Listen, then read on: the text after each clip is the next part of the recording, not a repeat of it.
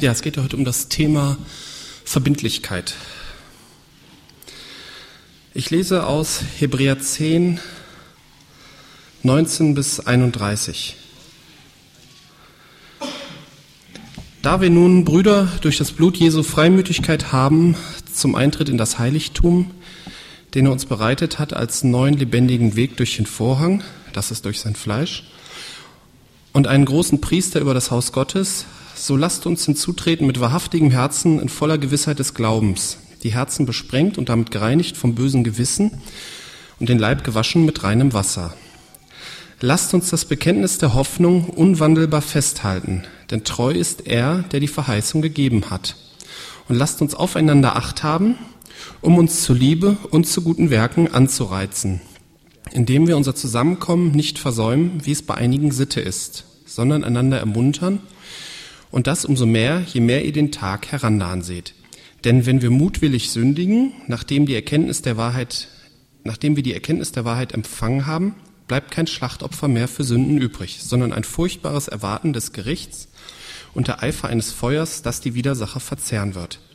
Hat jemand das Gesetz Moses verworfen, stirbt er ohne Barmherzigkeit auf zwei oder drei Zeugen hin. Wie viel schlimmere Strafe meint ihr, wird der verdienen, der den Sohn Gottes mit Füßen getreten und das Blut des Bundes, durch das er geheiligt wurde, für gemein geachtet und den Geist der Gnade geschmäht hat. Denn wir kennen den, der gesagt hat, mein ist die Rache, ich will vergelten. Und wiederum, der Herr wird sein Volk richten. Es ist furchtbar, in die Hände des lebendigen Gottes zu fallen. Mir geht es in diesem Text eigentlich nur um die Verse 23 bis 25. Aber ich finde das immer so ein bisschen doof, so einen Text aus dem Zusammenhang zu reißen. Und deswegen möchte ich auch ein bisschen was zum Zusammenhang sagen da dieser Text ziemlich schwierig ist. Gerade so dieser Vers 26, der knallt ja richtig rein. Ne? Denn wenn wir mutwillig sündigen, nachdem wir die Erkenntnis der Wahrheit empfangen haben, bleibt kein Schlachtopfer mehr für Sünden übrig. Auf den ersten Blick heißt es doch, wenn ich mit Absicht sündige, und das heißt ja mutwillig, dann bin ich verloren. Das kann aber irgendwie nicht sein, denn dann wären wir hier alle verloren. Wer von denen, die hier anwesend, die zu Jesus gehören, Wer hat seine, seit seiner Bekehrung noch nie absichtlich gesündigt? Hm, wer möchte sich melden? Das ist eine fiese Frage, so wie ich sie formuliere. Aber machen wir uns nichts vor. Wir alle brauchen immer noch Umkehr und Vergebung. Und manchmal werden wir so sehr verführt, dass wir auch absichtlich etwas verkehrt machen und nicht nur unabsichtlich. Ich verstoße meine Kinder ja auch nicht, wenn die absichtlich was kaputt machen. Das machen die oft genug. Der eine baut ein tolles Lego-Raumschiff und der andere kommt dabei und tritt da mal so richtig vor, weil das so toll aussieht, dass die Lego-Figuren rumfliegen. Das ist dann absichtlich oder mutwillig, würde ich zumindest so nennen. Und ich bin doch nicht nur dann zum Verzeihen bereit, wenn meinen Kindern unabsichtlich ein Glas runterfällt. Ich bin doch auch dann zum Verzeihen bereit, wenn mein Kind etwas mit Absicht kaputt macht. Natürlich versuche ich ihm dann durch geeignete Maßnahmen beizubringen, dass er das in Zukunft nicht mehr tut. Und genauso wird Gott unseren absichtlichen Sünden mit erzieherischen Maßnahmen begegnen, um unser Verhalten zu ändern. Aber wie ist dieser Text nun zu verstehen? Der Hebräerbrief ist in erster Linie, wie der Name schon sagt, an Hebräer, an Juden adressiert. Schauen wir uns die ersten drei Verse nochmal an. Da wir nun, Brüder, durch das Blut Jesu Freimütigkeit haben zum Eintritt in das Heiligtum, den er uns bereitet hat als neuen, lebendigen Weg durch den Vorhang, das ist durch sein Fleisch, und einen großen Priester über das Haus Gottes, so lasst uns hinzutreten mit wahrhaftigem Herzen, in voller Gewissheit des Glaubens, die Herzen besprengt und damit gereinigt vom bösen Gewissen und den Leib gewaschen mit reinem Wasser. Mit Brüder können Christen gemeint sein, aber auch Juden, weil der Verfasser ja höchstwahrscheinlich auch Jude war. Diese Verse, wenn man sich die mal so anguckt, die gelten unverändert für Juden, Christen, genauso wie für andere Juden. Diese haben halt noch nicht die Herzen besprengt, also noch nicht das neue Herz, und müssen das noch machen, bevor sie in das Heiligtum treten können. Für diese Juden steckt in dem Vers 22 noch die Aufforderung zur Bekehrung. Kommen wir nun zu dem mutwilligen Sündigen in Vers 29. Wie viel schlimmere Strafe meint ihr, wird der verdienen, der den Sohn Gottes mit Füßen getreten und das Blut des Bundes, durch das er geheiligt wurde, für gemein geachtet und den Geist der Gnade geschmäht hat? Für wen ist Jesus in erster Linie gekommen? Für die Juden. Und das Blut des Bundes, das Jesus vergossen hat, hat er für diese Juden vergossen. Für uns auch. aber in erster Linie für Juden. Und wenn ein Jude diesen Sohn Gottes, Jesus Christus, ablehnt, was für Möglichkeiten bleiben, ihm dann noch gerettet zu werden? Vers 26, es gibt kein Schlachtopfer für Sünden. Es ist, es bleibt kein Schlachtopfer für Sünden mehr übrig. Wenn Jesus mutwillig ablehnt, dann gibt es keine Möglichkeit zur Rettung. Ich habe nur etwas gemacht, was man eigentlich nicht macht, nämlich so einen schwierigen Text so mit ein paar Sätzen so zack, zack abhandeln. Hier müsste man selbstverständlich noch tiefer drüber nachdenken, aber das würde vom Thema wegführen. Und ich möchte jetzt die Vers, Verse 23, 25 so ein bisschen herauslösen und nacheinander mit euch betrachten. Lasst uns das Bekenntnis der Hoffnung unwandelbar festhalten, denn treu ist der, der die Verheißung gegeben hat. Warum soll man bei Jesus bleiben? Warum ist man nicht flexibler? Ne? Man hat ja eine Zeit lang eine christliche Phase und dann macht man wieder was anderes. Viele scheinen ja so zu leben. Man geht eine Zeit lang in eine Gemeinde, findet das mit Jesus auch gut und dann kommt man nicht mehr und denkt auch nicht mehr so an Jesus. Und ich möchte in dem folgenden Abschnitt auch nur solche betrachten, die sich ganz von Jesus abgewandt und nicht einfach jetzt nur die Gemeinde gewechselt haben. Es gibt zu diesem Thema ja so einige kernige Sprüche wie sei ganz sein oder lass es ganz sein oder ein halber Christ ist ein ganzer Unsinn. Und im Prinzip sind solche Aussagen ja richtig. Da steckt die Aussage von Jesus, aus Lukas 14, Vers 28 dahinter, wo darauf hingewiesen wird, dass man vorher die Kosten überschlagen soll, bevor man Jesus nachfolgt. Man kann dafür ja schon Spott ernten, ne? wenn man eine Zeit lang, wenn man mit Jesus beginnt und dann nach kürzerer Zeit wieder abspringt. So ist das ja auch beschrieben in dem Vers. Aber wie kommt man es hin, dran zu bleiben, bei Jesus zu bleiben? Ich habe mich oft gefragt, wieso ich heute noch zu Jesus gehöre und so viele andere nicht. ich bin doch nicht, nicht besser als die anderen. Und nach vielen Überlegen bin ich zu dem Schluss gekommen, dass es einfach nur Gottes Gnade ist, dass ich heute immer noch zu ihm gehören darf. Und im Vers steht ja auch, dass er treu ist. Und das habe ich auch erlebt. Aber wenn er treu ist, wo sind dann all die vielen, die sich wieder abgewandt haben? Ich glaube, dass man die Antwort auf diese Frage nur mit einem Paradoxon formulieren kann. Die, die von Jesus weggegangen sind, sind selbst daran schuld.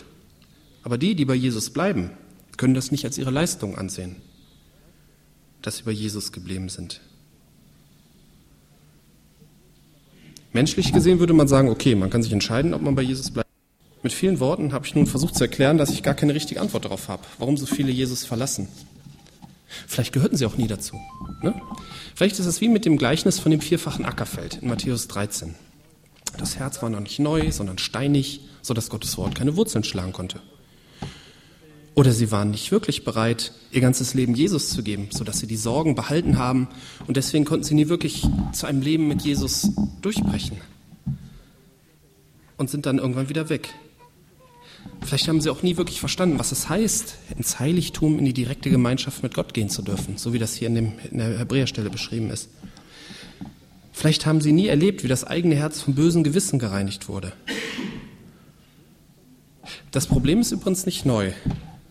In 2. Timotheus 4, Vers 10 schreibt Paulus, denn Demas hat mich verlassen und hat diese Welt lieb gewonnen. Andere übersetzen statt Welt diesen Zeitlauf. Ihm gefiel das Leben mit Jesus anscheinend nicht mehr und deswegen lebte er wohl wieder lieber so wie vorher. Das erinnerte mich an einen Science-Fiction-Film. Ich weiß nicht, wer ihn alles gesehen hat. Matrix, der erste Teil.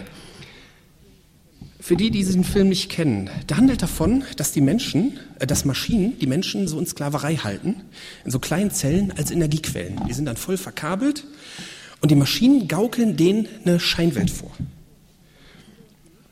Und alle Genüsse und alles, was toll ist, das ist alles nur vorgegaukelt. Das ist gar nicht echt. So, und wenn dann, wenn Menschen diesem System entkommen, das System heißt Matrix, wie der Film halt, dann leben die zwar in der wahren Welt, aber sind immer auf der Flucht vor den Maschinen, müssen in Entbehrung leben, haben schlechtes Essen und können das alles nicht genießen, was dieses System für sie bereithält. Und da gibt es einen, der trägt das nicht mehr. Der hat gesagt, ich will das nicht mehr. Ich will wieder ins System zurück. Ich will die Wahrheit vergessen und will wieder halt die vorgegaukelten Genüsse genießen und die Wahrheit vergessen. Und vielleicht ging es diesem Demas damals so ähnlich. Vielleicht geht es auch vielen Leuten heute so. Zur Zeit von Paulus bedeutete Glauben ja häufig auch Verfolgung, Flucht und Anfeindung. Paulus hat das ja an einigen Stellen auch beschrieben. Er wurde ja mal gesteinigt. Und ich meine, die Leute, die mit ihm dabei waren, die haben sicherlich auch Steine abgekriegt. Vielleicht wollte Demas das nicht mehr. Er wollte lieber normal unter normalen Menschen leben und das mit Jesus die Wahrheit so vergessen. Das scheint häufig auch bequemer und einfacher. Ich kann ja noch endlos weiter spekulieren, warum Menschen sich von Jesus abwenden. Ich werde sicherlich keine endgültige Antwort finden. Aber ich weiß aus eigenem Erleben, dass sich das Leben mit Jesus lohnt. Man kann die Gemeinschaft mit ihm wirklich erleben. Und man darf auch nicht vergessen, wenn Jesus wirklich der Weg, die Wahrheit und das Leben ist, wie es in der Bibel steht, dann ist das Leben ohne Jesus nicht alles, sondern in Jesus gibt es noch viel mehr. Und daher scheint es für mich persönlich undenkbar, Jesus wieder zu verlassen. Kommen wir zum nächsten Punkt. Verbindlichkeit zueinander.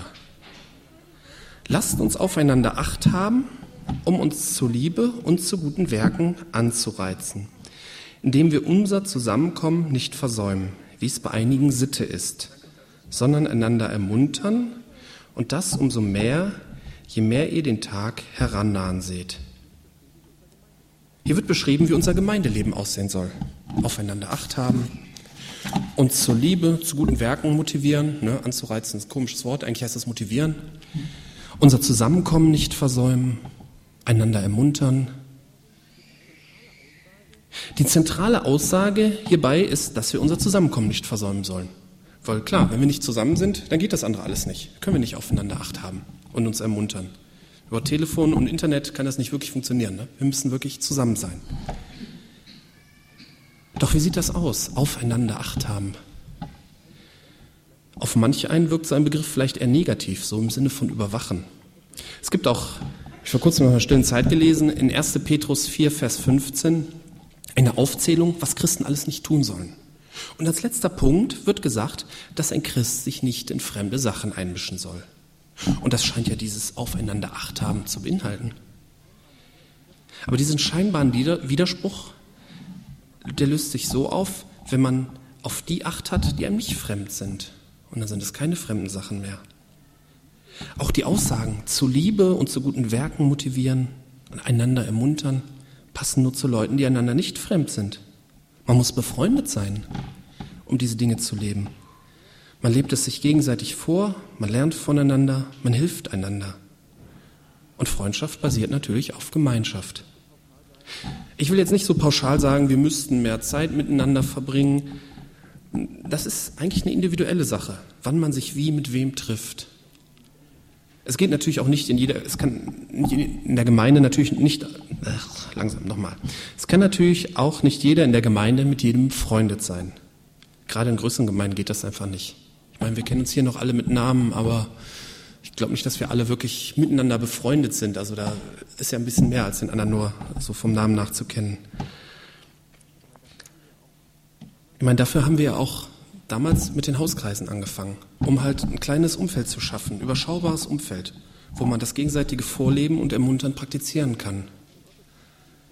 Aber auch der Gottesdienst spielt schon eine zentrale Rolle. Dort wird zentrale Lehre für die ganze Gemeinde vermittelt und gemeinsam Gott erlebt. Auch das gesamtgemeindliche Gemeinschaftsergebnis ist wichtig. Gemeinschaftserlebnis heißt das, nicht Ergebnis. Gesamtgemeindliche Gemeinschaftserlebnis. Einmal die Woche sollten wir hier alle zusammen sein. Doch wie verbindlich sind wir gegenüber unserem Hauskreis und unserer Gemeinde, unserem Gottesdienst? Wir leben ja in einer eventgetriebenen Gesellschaft. Nicht mehr die regelmäßige Gruppe ist gefragt, sondern das besondere Ereignis, das Event. Vielleicht noch ein Projekt, mit dem zeitlich begrenzt auf ein Event hingearbeitet wird. Man fragt heutzutage immer mehr, wenn ich irgendwo hingehe, was bringt mir das? Man hat eine persönliche Rangfolge von Veranstaltungen und Events und regelmäßige Veranstaltungen wie Gottesdienst, Hauskreis, die sind halt nichts Besonderes und stehen daher weiter unten auf der Rangliste. Das gibt es ja immer wieder. Ne? Hauskreis, Gottesdienst ist ja jede, jede Woche. Da kann man ja auch mal fehlen. Sicherlich geht es, ist es nicht richtig, hier ein Gesetz aufzustellen. Der Besuch ist ja keine christliche Pflicht, ich glaube, so in, in, der katholischen Lehre ist es so, dass der Gottesdienstbesuch eine, eine, richtige Pflicht ist. Und wenn man das nicht macht, äh, dann stimmt was nicht. Oder dann, dann kommt man nicht in den Himmel. Also ich, das ist ganz, ganz, ganz schwierig, ganz komisch. Natürlich fehlt man, wenn man im Urlaub ist oder wenn man zu besonderen Festen irgendwo eingeladen ist. Und natürlich ist es auch keine Sünde, sich mal eine andere Gemeinde anzugucken. Aber wie ist unsere grundsätzliche Haltung, wenn wir in den Gottesdienst oder in den Hauskreis kommen? Es gibt ja diesen alten Politikerspruch, ich glaube, der ist von George Washington. Frage nicht, was dein Land für dich tun kann, sondern frage dich, was du für dein Land tun kannst. Er trifft das Problem nicht so ganz. Es geht hier nicht um irgendeinen abstrakten Dienst für die Gesamtgemeinde, sondern es geht um die anderen Menschen hier. Allein mit der Einstellung, gebt mir, hier hinzukommen, ist falsch. Denn dann muss man sich zwangsläufig irgendwann eine andere Gemeinde suchen. Das ist vielleicht noch toller. Die Lobpreismusiker spielen vielleicht noch besser. Und da kann man noch mehr bekommen. Dazu kommt dann immer der Reiz des Neuen. Diese Einstellung bringt verschiedene Typen von Christen hervor. Das sind zum einen die Autochristen. Die fahren jede Stunde, jeden Sonntag eine Stunde oder mehr auf Autobahn, um zu der Gemeinde zu kommen, die ihnen passt. Dann gibt es da vielleicht noch einen Hauskreis, zu dem muss man dann einmal die Woche nochmal dieselbe Strecke abreißen. Extreme Varianten sind die Fernfahrerchristen, denen kein Weg zu weit ist. Allerdings sind meistens solche Leute dieser fernen Gemeinde schon irgendwie treu und legen hm, auch irgendwie eine gewisse Verbindlichkeit an den Tag. Als nächstes gibt es die U-Boot-Christen. Die fahren anscheinend nicht so gerne mit dem Auto und kommen da nur hin und wieder zu besonderen Veranstaltungen in die Gemeinde. Damit sind natürlich nicht die gemeint, die jetzt irgendwie aus gesundheitlichen Gründen oder so nicht regelmäßig kommen können. Diese U-Boot-Christen sind ihrer Gemeinde so weit treu, dass sie meistens nirgendwo hingehen. Und wenn, dann halt in ihre Gemeinde. Weiterhin gibt es die Fernsehchristen. Die schauen sich alles an, konsumieren, kritisieren manchmal oder manche kritisieren auch oft. Und darauf beschränkt sich ihr Gemeindeleben und ihr Christsein. Ja, mehr fällt mir zu denen noch nicht ein. Dann gibt es die Saison- oder die Heuschreckenchristen. Die befinden sich auf der Wanderschaft. Die bleiben eine gewisse Zeit in einer Gemeinde, bringen, bringen sich da auch ein, um dann weiter zur nächsten Gemeinde zu ziehen. Meistens sind es Leute, die gravierende Probleme haben und überall Hilfe suchen. Da sie aber die Hilfe bei Menschen suchen, finden sie keine wirkliche Hilfe und sind von den Menschen irgendwann enttäuscht. Und dann ziehen sie weiter zur nächsten Gemeinde. Dann gibt es noch die Schmetterlingschristen. Das sind Leute, die in erster Linie eventgetrieben handeln. Nominell sind sie halt Mitglied irgendwo, sind aber fast immer woanders. Die Schmetterlingschristen sind eine Weiterentwicklung der Fernsehchristen. Nur gucken, wo es was Interessantes gibt. Ne, für Jugendliche und junge Erwachsene ist so ein Verhalten fast normal, waren ja alle mal jung, weil man dem Alter halt viel erleben will. Und das ist dann natürlich auch nicht schlimm, wenn man bei all dieser Reiserei in der, in der eigenen Gemeinde wirklich verbindlich verwurzelt ist. So, habt ihr euch wiedererkannt? Ich gebe zu, dass diese Klassifizierungen sehr vereinfachen und auf den Einzelfall bezogen unfair sein können. Aber wie ist es richtig? Wie lebt man als Christ verbindlich in richtiger Weise der Gemeinde gegenüber? Kommen wir nochmal zu unseren Versen zurück. Lasst uns aufeinander Acht haben, uns zur Liebe und zu guten Werken anzureizen, indem wir unser Zusammenkommen nicht versäumen, wie es bei einigen Sitte ist, sondern einander ermuntern und das umso mehr, je mehr ihr den Tag herannahen seht. Der zentrale Punkt scheint hier das Zusammenkommen zu sein. Es ist wirklich elementar, zum Gottesdienst verbindlich zu kommen. Setzen wir den Gottesdienst auf unserer persönlichen Rangfolge doch möglichst weit nach oben. Vielleicht hinter Urlaub und Geburtstag von Eltern oder so. Dort könnt ihr dann mit euren Freunden in der Gemeinde sprechen. Man kann über die Predigt reflektieren, man bekommt mit, was andere so in der Woche erlebt haben und man kann, wenn Bedarf ist, seine Hilfe anbieten und auch Hilfe empfangen. Natürlich muss jeder dazu bereit sein. Das Gegenseitige ist hier wichtig. Manch einer hat vielleicht auch Kritikpunkte an, an der Gottesdienstgestaltung, kann man auch drüber sprechen. Wir sind übrigens im Leitungskreis auch an dem Thema dran. Aber die, und ich überzeichne jetzt etwas so, die Ego-Trip-Einstellung, der Gottesdienst bringt mir nichts, ich gehe woanders hin, die halte ich für falsch. Und des Weiteren ist es wichtig, dass wir einen kleineren Rahmen haben, in dem wir uns treffen. Jedes Gemeindemitglied sollte zu einem Hauskreis verbindlich gehören oder zu einer Zellgruppe. Und das ist halt wichtig, das Verbindliche. Dort kann man in besonderer Weise aufeinander Acht haben sich gegenseitig zu Liebe und zu guten Werken motivieren und einander ermuntern. Verbindlicher Christ und verbindliches Gemeindemitglied zu sein, das gehört zusammen. Und das sollte unser Ziel sein. Amen.